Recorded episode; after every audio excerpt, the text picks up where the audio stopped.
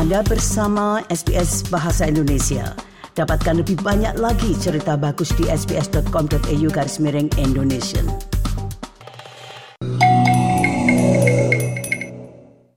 SBS. SBS. SBS. SBS. SBS SBS Radio. Anda bersama SBS Audio Program Bahasa Indonesia. Saya Sridin, pemandu acara untuk siang hari ini. Nah, kami akan angkat tentang penjualan mobil pada tahun 2024 ini yang diperkirakan akan mengalami kelesuhan jika dibandingkan dengan tahun 2023. Penjualan mobil baru di Australia pendengar mencapai rekor tertinggi, melampaui hasil penjualan tertinggi sebelumnya pada tahun 2017. Namun, meski industri otomotif menyambut baik penjualan yang memecahkan rekor ini, mereka memperkirakan pasar akan lebih lesu pada tahun ini. Berikut ini rangkuman yang disusun oleh Greg Diet. Tantangan biaya hidup di Australia tidak terbukti menghambat penjualan mobil baru pada tahun 2023. Data dari Kamar Industri Otomotif Federal atau FCAI mengungkapkan bahwa lebih dari 1,2 juta kendaraan baru dikirimkan pada tahun lalu, di mana Toyota menjadi merek terlaris dengan pangsa pasar sebesar 17,7 persen. Namun, Kamar Industri Otomotif Federal ini tidak memperkirakan hal serupa akan terjadi lagi pada tahun ini, karena industri meyakini rekor hasil penjualan ini terjadi disebabkan oleh tingginya permintaan karena kurangnya pasokan akibat pandemi COVID. Ketua Eksekutif FCAI, Tony Weber, mengatakan bahwa tekanan biaya hidup kemungkinan besar akan mengakibatkan penurunan permintaan pada tahun 2024. For 2024, well, there are some quite some dark clouds on the economic horizon. So, so we think that uh, that we won't get probably the same sales of what we had last year, but we start with good momentum. So let's see where the year goes.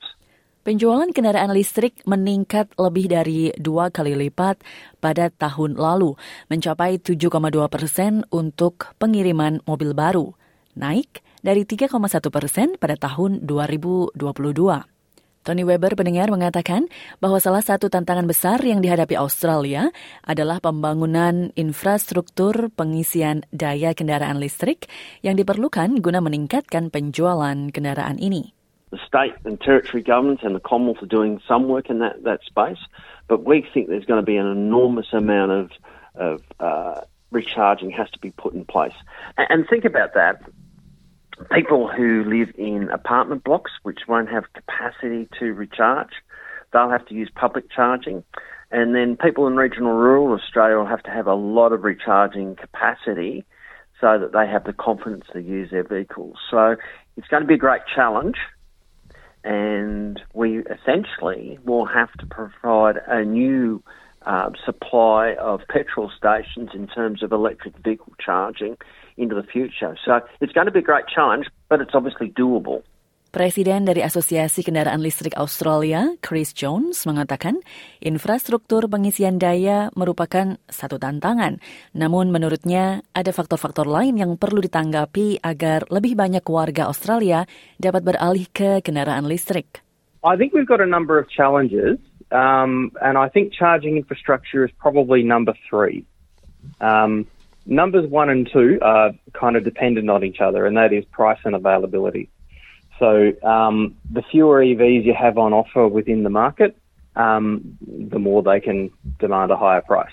So uh, it's a classic supply and demand situation. We we do have more EVs coming into the country, which is good, but frustratingly, we don't have a wide selection of models and shapes and sizes and segments that the rest of the world has access to, uh, and that's basically uh, to some extent working as a bit of a handbrake on uptake. Some people are absolutely waiting for the electric people mover or they're waiting for the electric dual cab ute.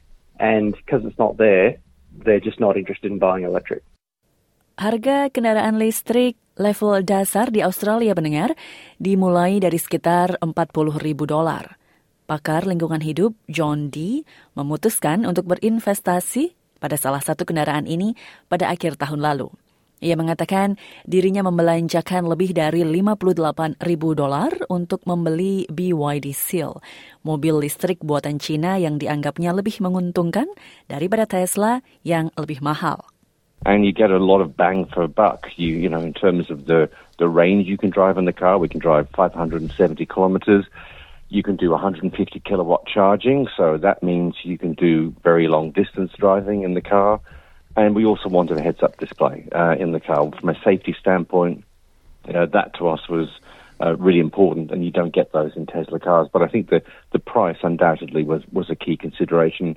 It was finally a, a really good quality electric car that was within the, the budget we had available. Chris Jones dari Asosiasi Kendaraan Listrik mengatakan sebagian besar pembeli mobil di Australia memilih untuk membeli mobil bekas dan mengatakan bahwa pasar mobil bekas untuk kendaraan listrik ini masih sangatlah kecil. We've got to remember that about one third of all vehicle purchases are new vehicles and two thirds are second hand. So the vast majority of Australians won't buy an EV unless it's a second-hand EV because they just don't they don't have new car money in their pocket. Um, so I, I, guess we're kind of waiting for the second-hand market to really start to flourish.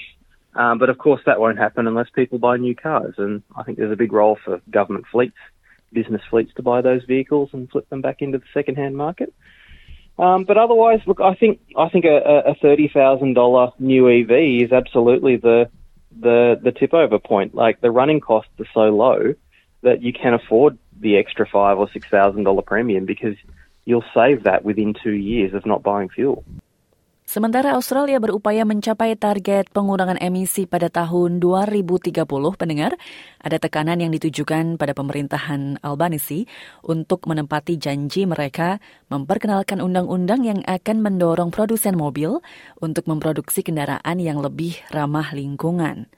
Dikenal sebagai standar efisiensi bahan bakar, peraturan ini membatasi keluaran emisi untuk mobil baru, yang mana memberikan insentif bagi produsen mobil untuk memasok kendaraan beremisi rendah dan bahkan tanpa emisi. John Dee mengatakan pemerintah berjanji untuk menerapkan langkah semacam ini pada akhir tahun 2023, tetapi gagal mewujudkannya. Concern, I guess, amongst a lot of environmentalists is whether that EVP, EV policy by the Albanese government is going to be put on ice. Under a new standard, the idea is that the, the big car brands in particular would be penalised if uh, if they sell cars with high polluting internal combustion engines that you know that use either petrol or diesel. And the idea is if they get penalised for the, that uh, polluting engines, the idea is that it would spur the uptake of electric and other low emissions vehicles. Because apart from Russia, Australia is the only developed nation without fuel efficiency standards, and that needs to change. Demikian tadi pendengar, rangkuman terkait penjualan mobil di Australia yang disusun oleh Greg Diet untuk SBS News dan dibawakan oleh Tia Arda untuk SBS Indonesia. Nah itulah tadi Ibu Tia Arda dengan rangkumannya tentang penjualan mobil di Australia pada tahun ini. Perkiraannya maksud saya.